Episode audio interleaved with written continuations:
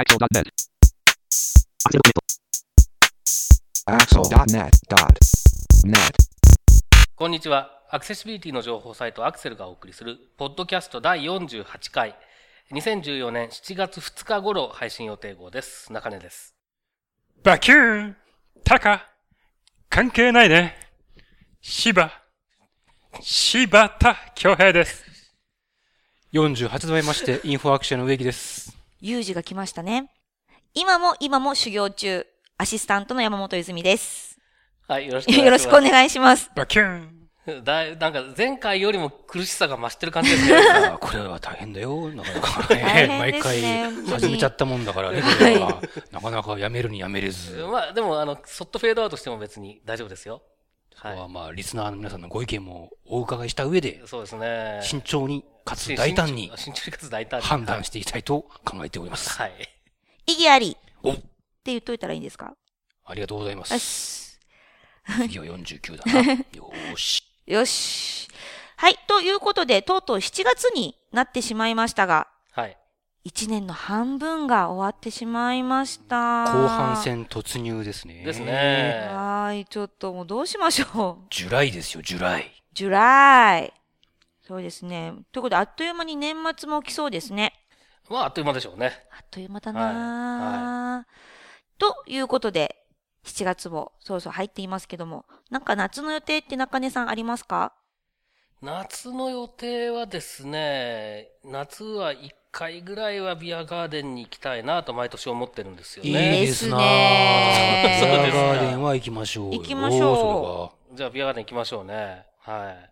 まあちょっとね、あのー最近東京は天気が不安定なので、もうちょっと天気が安定しないと、なんか飲んでるはは花から振られたりすると大変な目に遭いそうですかそうらね。なんですよね。ひらめいた何ですか、次回のアクセルミートアップ006、はい。7月26日土曜日、はいはい。終わったその足で、はい。ザギンのビアガーデンで、懇親会じゃなくて、打ち上げパーティはいー。あ、二次会ね。はい。どうですか？いいと思いますよ。いいですねザギンですからねザギンですよ。ザギンだとどこでしたっけ？ビアガーデンは。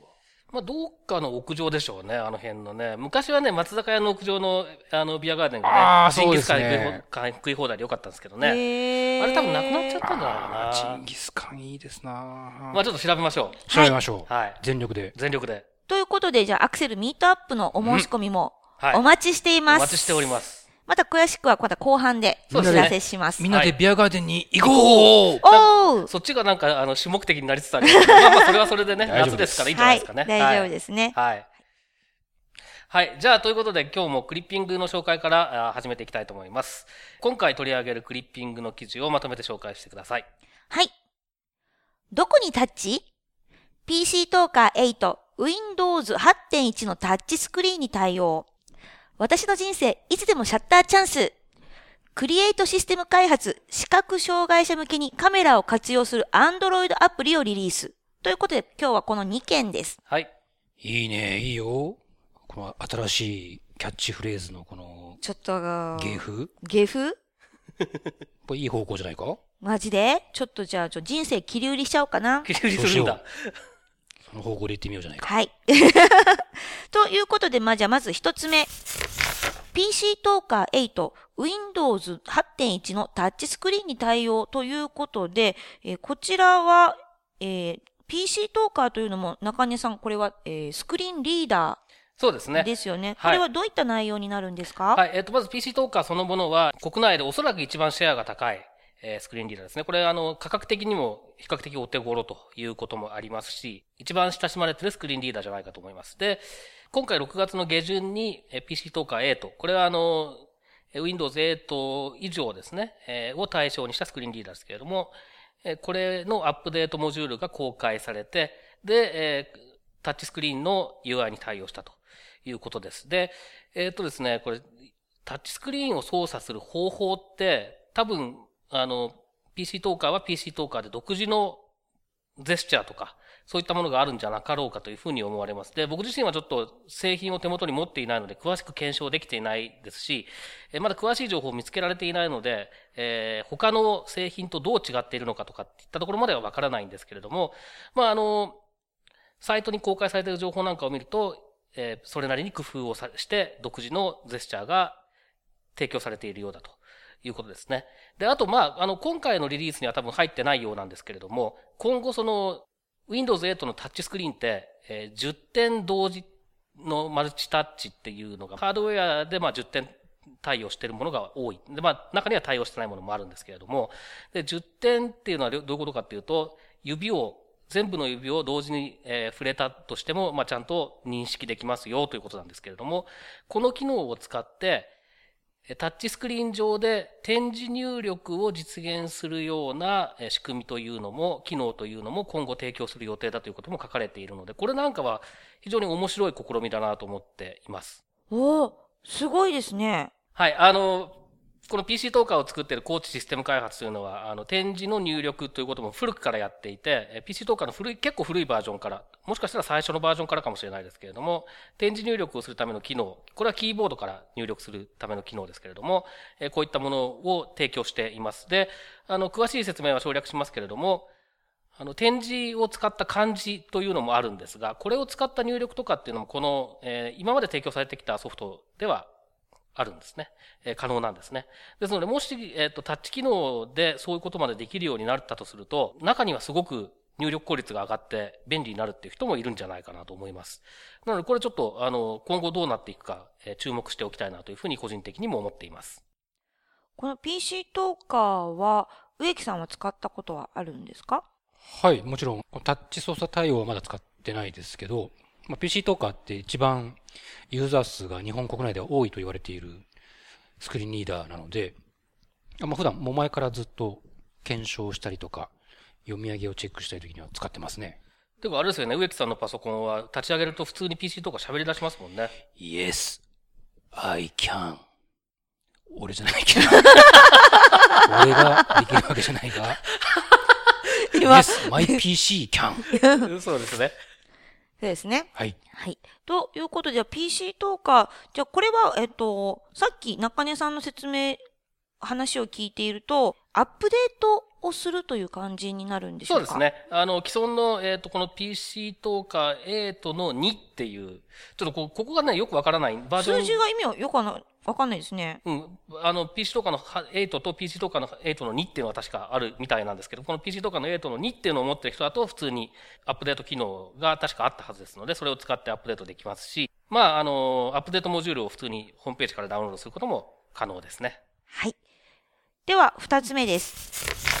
クリエイトシステム開発、視覚障害者向けにカメラを活用する Android アプリをリリースということで、これ、えー、視覚障害者向けにあカメラを活用するアプリというのは、一体どんなものなんでしょう？中根さん、これは。えっ、ー、と、これあのーいくつかの機能が提供されていて、えっ、ー、と、この収録の直前ぐらいのタイミングでリリースされたので、僕自身もまだちょっとしかいじってないんですけれども、あの、文字認識の機能があったりとか、あとあの、QR コードの読み取り、バーコードの読み取りかな？とか、あと、まあ、物体認識というのがあって、まあ、これはあの、Google の Google という、あの、サービスというか、あの、があるんですけど、これはあの、カメラを向けた先にあるのが何かっていうのを認識してくれるっていう、これ今の段階ではこれを呼び出すだけみたいなんですけど、こういうのがあったりとか、あと顔を認識するというので、これはあの、カメラを向けた先で、その画面のどの部分に人の顔があるかみたいなのを認識してくれるらしいですね。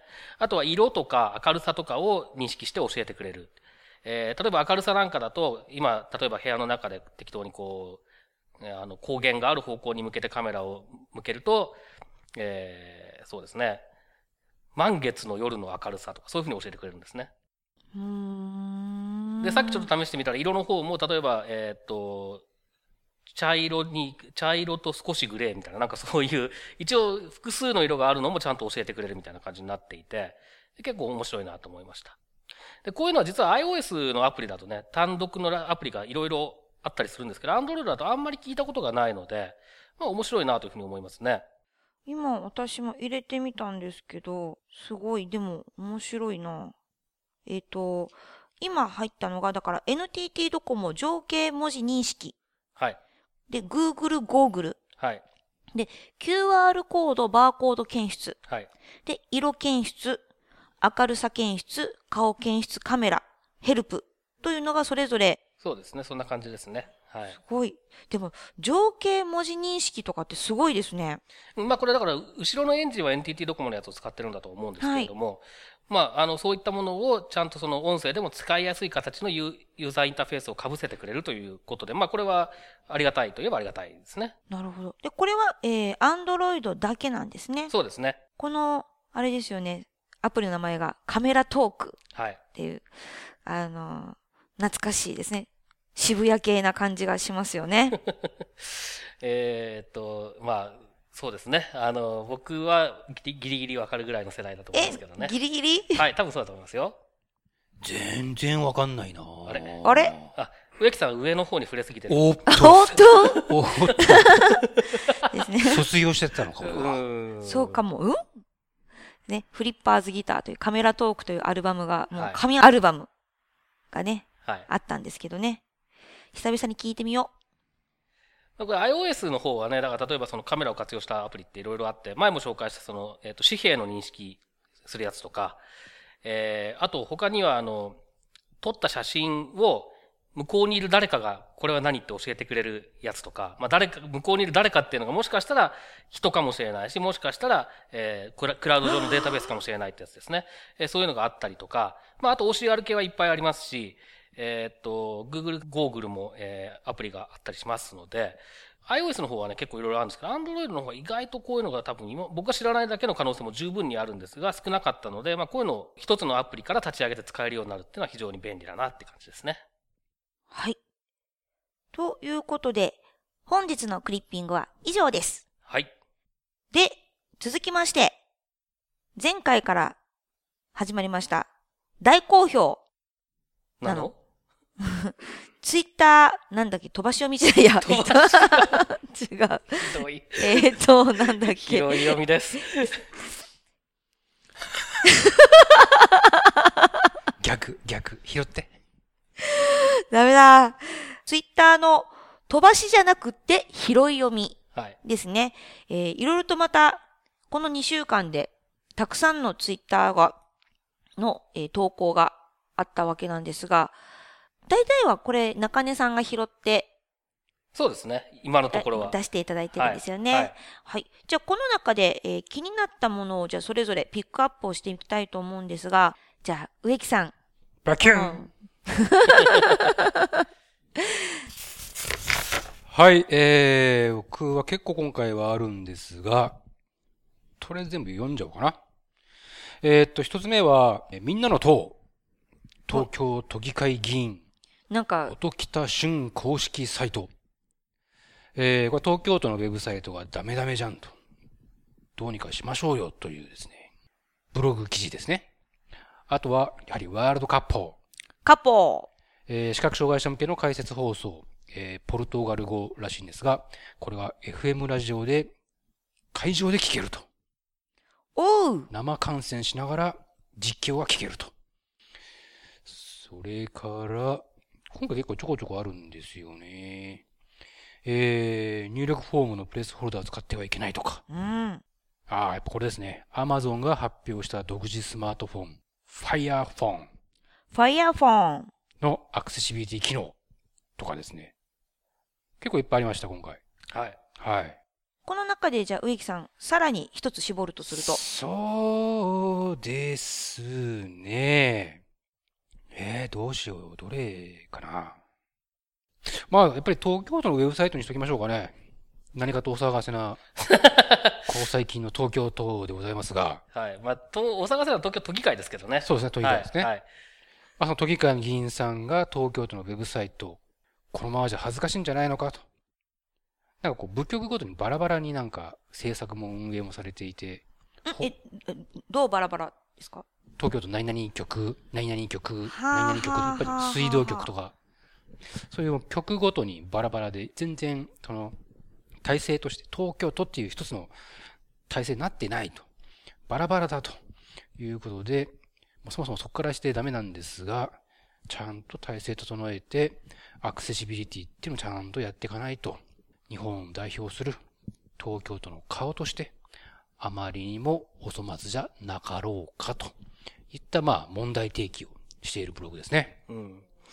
まあ、もともとはね、これ、あの、問い合わせ先が分かりにくいっていうのはいかんっていうところから始ま、始まってる話なんですけれども、いついつの100本ノックの1本目って東京都のト東京都でした。ップページだってね。はい。ひどかったもんね。ひどかったですね。まだあのまんまだもんね。そうなんですよ。でもちゃんと毎月更新はされてらっしゃるみたいですけどね。あ、そうですか。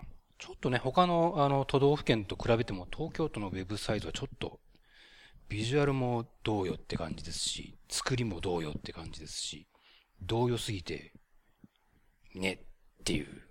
はい。そうなんですよね。まあ、あの、東京都って多分始めたの結構古いんですよ。あの、自治体の中でね、ウェブページ、ホームページを作ったので、90年代の多分後半とかにはもうあったような気がするんで、で、その時代の体制を結構引きずってんのかしらと思うようなことはありますなのね。で、その時代だと使う人の数もそんなに多くなかっただろうから、とりあえず出しとけばいいやっていう感じだったとは思うんですけれども、今むしろ使う人の方が使わない人よりも、あの、ちゃんと使えるものがあればですよ。ちゃんと使えるものがあれば、使う人の方が使わない人よりも多いかもしれないっていう時代になってきているので、そういう状況に合わせてちょっと、いろいろ考え直してほしいなって気は確かにしますよね。まあ、あの、東京都はでも本当によくわからないですね。局が多すぎて。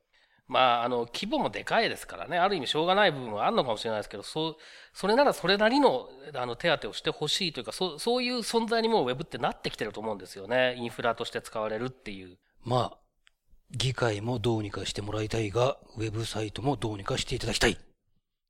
そうだそうだ東京都民としてこれだけは言わせていただきます。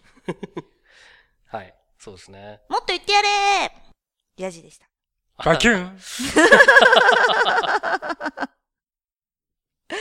以上です。はい。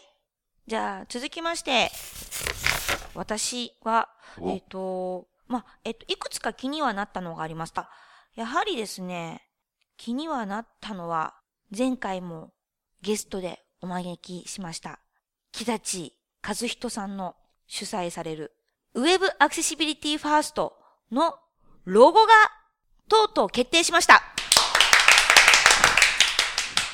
完成したみたいですね。本当。に、木立さんの会社のデザイナーさん、ビールで買収というのは置いといて、でもこれ分かりやすいですね。綺麗なロゴだなぁと思います。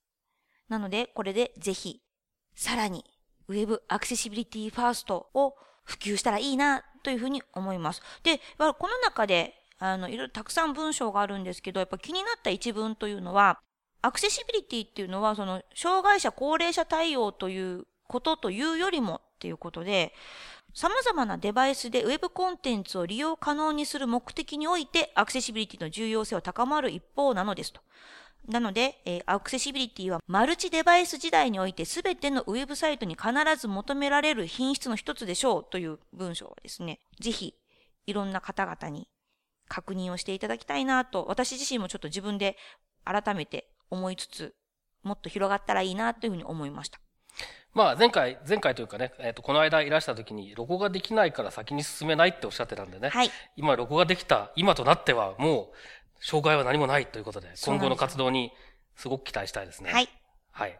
ということで、木立さん、またゲストに来てね。お待ちしてます。、はいお待ちしてます。見てるよー みんなで見てるよーはい。ということで、私は以上なんですが、じゃあ中根さんはいかがですか？はい。えっ、と、これは、えー先週発行したメルマガで植木さんも取り上げてた、えーものなんですけれども、あの、YouTube の、えーキャプションをつけるのが簡単になったよっていう紹介の記事ですね。で、これ、あの、実は、というほど大げさなことでもないんですが、ちょうど2週間ぐらい前ですかね。もうちょっと最近かな。アクセルの YouTube チャンネルというのを開設してというか、開設したのは実は2年ぐらい前なんですけど、えーそのまま何も上げずに放置してあったやつに、えー今までのポッドキャストの分をまとめて一気にアップロードするというのをやりまして、え？ポッドキャストが YouTube で聞けるんですか？そうなんですね。もう YouTube で聞く段階でポッドキャストじゃなくなってますけどね。あの、厳密にはね。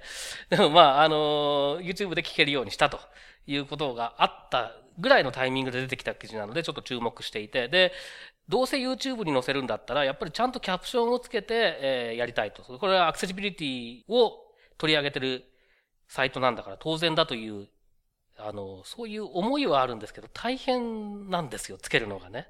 文字起こししたりしなきゃいけないんで。なので、なかなかできずにいるんですけれども、それ、そんな中でも、文字起こしの作業そのものは、やっぱり相変わらず大変なんですが、キャプションを実際にこう書いて、それをこう登録していく。そういう作業が楽になったよという紹介の記事なんですね。で、あの、これまでも YouTube にはそのキャプションを表示する、クローズドキャプションを表示する機能というのがあって、で、キャプションを入力するための、まあ、仕組みっていうのも一応あったんですけども、これはあんまり使いやすいもんじゃなかったと。で、それを補うために、例えば CaptionTube っていうような外部のサイトとかがあったりして、そういうのを使って、あの、入力をしやすくするっていうようなことも試みられてきたんですね。えー、ところが YouTube 自身がそのキャプションを実際に入力する人たちにとって必要な機能っていうのを、まあ、だんだん追加し始めてきたということのようなんですね。で、えっと、僕自身もちょっと一本だけ、ポッドキャストキャプションつけてみたんですけれども、で、これ昔から、実はポッドキャスト始めた頃からどうにかキャプションを作れないかと思って、何回かトライしたことがあるんですが、大体途中で挫折してたんですね。それはなんで挫折するんですか？えー、っとですね、文字起こしはまあできるんですよ。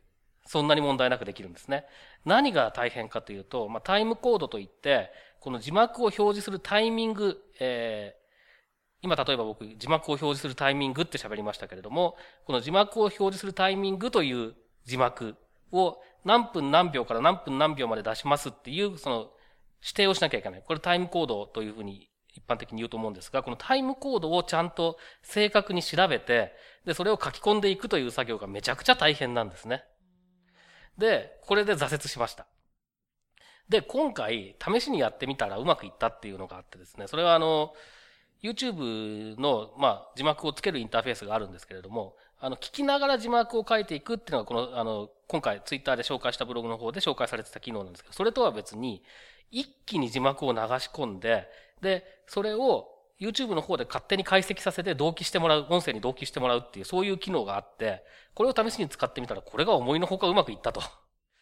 いうことで、えー、だから、えー、これから全部つけるとはとても約束はできませんけれども、少なくとも僕だけでもそれ、そこそこの、えー、ちゃんと同期した字幕をつけられるような状況っていうのはもうあるっていうことが分かったってすごく大きいですね。すごいですよね。なん、なんで分かるんだろう。多分音声解析もしてるんでしょうね。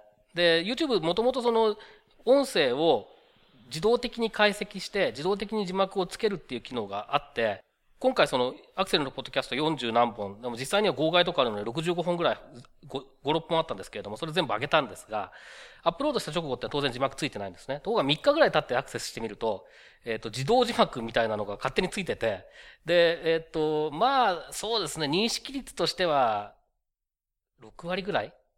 よく見積もって7割ぐらいな感じで、ちょっと、そのまま使うには厳しいけど何もないよりはマシかぐらいの感じのものがついてるんですね。なので音声解析をする機能はもともと入っているようで、で、これをうまく活用して、えー、実際に入力されているテキストと比較しつつ、タイミングを取ってる。そんなことじゃないかと空想しています。うん。これはでも、ちょっと楽しそうですね。まあ、便利とかよ、よくできてていいなと 思いますね。もう素直に。なんかさっき、中根さん、そのキャプションをスクリーンリーダーで読んでみたんですよね。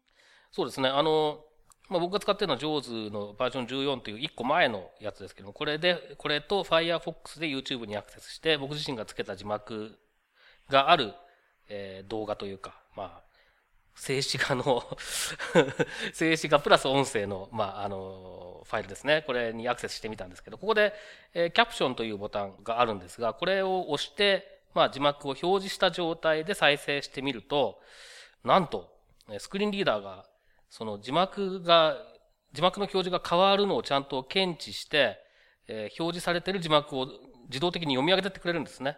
で、まあ当然その音声、僕僕たちが喋ってる音声っていうのがあるので、それに書き消されちゃってろくに聞こえないんですけれども、じゃあその音声をミュートしてみると、ちゃんと入れた通りに喋ってるっていう、それもその映像、映像は流れないんですけれどもね、静止画なんでね。なんですけども、その時間が進むにつれてちゃんと字幕が切り替わっていくのに合わせてちゃんと喋ってくれるっていう、そういう風になってて非常に驚きましたね。すごいですよね。これ、植木さんいかがですか？いやー、長生きしてみるもんだね。ねこれはね、驚いたよ、私も。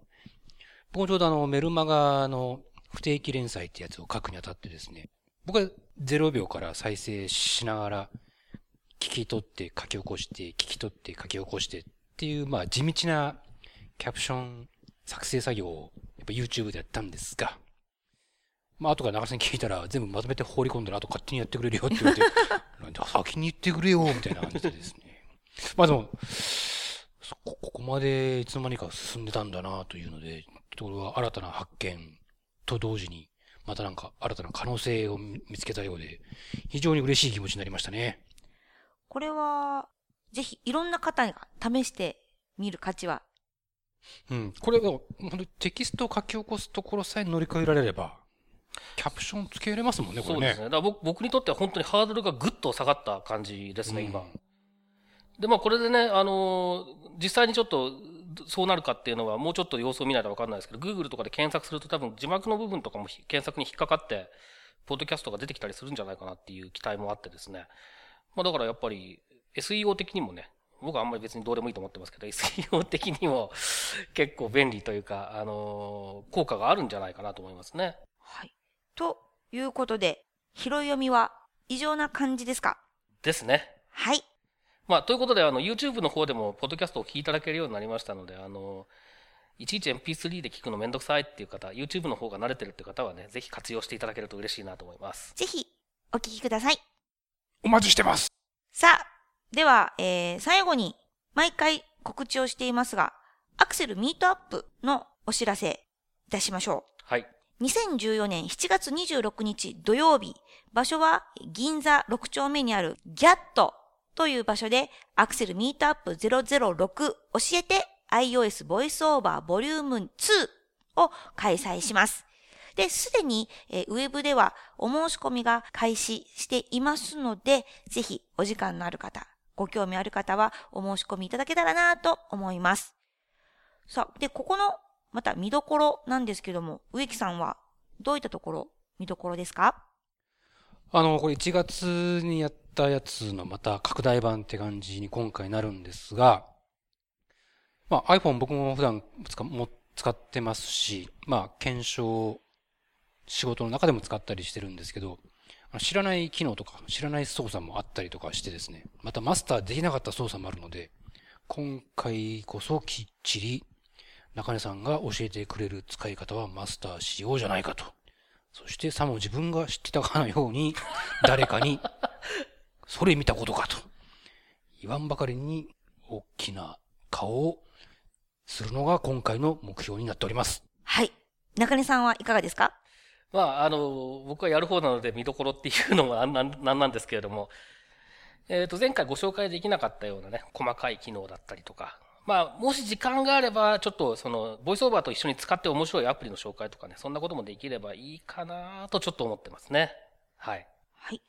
ということで、iOS Voice Over というタイトルということもあり、iPhone と、そして iPod Touch、そして iPad の機種、どれかをご持参いただくと、よりイベントを楽しめるんじゃないかなと思いますので、ご来場される先にはお持ちいただけたらいいんじゃないかなと思います。というか、むしろお持ちいただけないと、ちょっと、あの、損した気分になるんじゃないかなと思いますので、その、そこちょっとね、あの、気をつけていただけるといいかなと思いますね。はい。ということで、もう一度紹介します。アクセルミートアップ006教えて iOS ボイスオーバーボリューム2日にちは2014年7月26日の土曜日お昼間の2時、14時からスタートです。場所は東京の銀座6丁目にあるギャットという場所です。で、参加費は一般の方が3000円。そしてアクセルのメールマガジンを購読していただいている方は500円引きの2500円で、えー参加いただけます。で、えー終わった後は懇親会もちょっと準備しています。あ、ビアガーデンと別で懇親会を、えー用意していますので、そちらもですね、ぜひご参加いただけたらと思っています。で、えーお申し込みですが、いつもと違って、えー PTX というウェブサービスを、えー今回採用しています。えーちょっとわかりづらいところもあるかもしれませんが、こちらですね、クレジット決済で申し込みいただけますので、ご利用ください。はい。で、あのー iOS のボイスオーバー、まあなんか、そういうのあるらしいねっていうふうに思っててると、いらっしゃる方は多いと思うんですけれども、実際にどんなのかっていうのは全然、えーよくわからないっていう方も多いのかなと思うんですね。で、よくわからないとあんまり興味もわからないんじゃないかなって気がしますが、あのー触りだけ、えーこんな感じで使えるんですよっていう動画を YouTube に上げておこうかなと思ってますので、そちらを見ても見ていただいてですね、興味を持っていただけた場合はぜひ足を運んでみてください。はい。ということで、本日のポッドキャスト以上です。はい。ではまた次回です。どうもありがとうございます。まキュンたねー関係ないね。このポッドキャストへの皆さんからのご意見、ご感想を Twitter、Facebook、サイト上のコメント欄、そしてメールで受け付けています。メールアドレスは feedback.axel.net feedback.axel.net です。なお、いただいたコメントなどをポッドキャストの中でご紹介する場合があります。それではまた次回。Yes, I can. 俺じゃないけど。俺ができるわけじゃないが。Yes, my PC can. そうですね。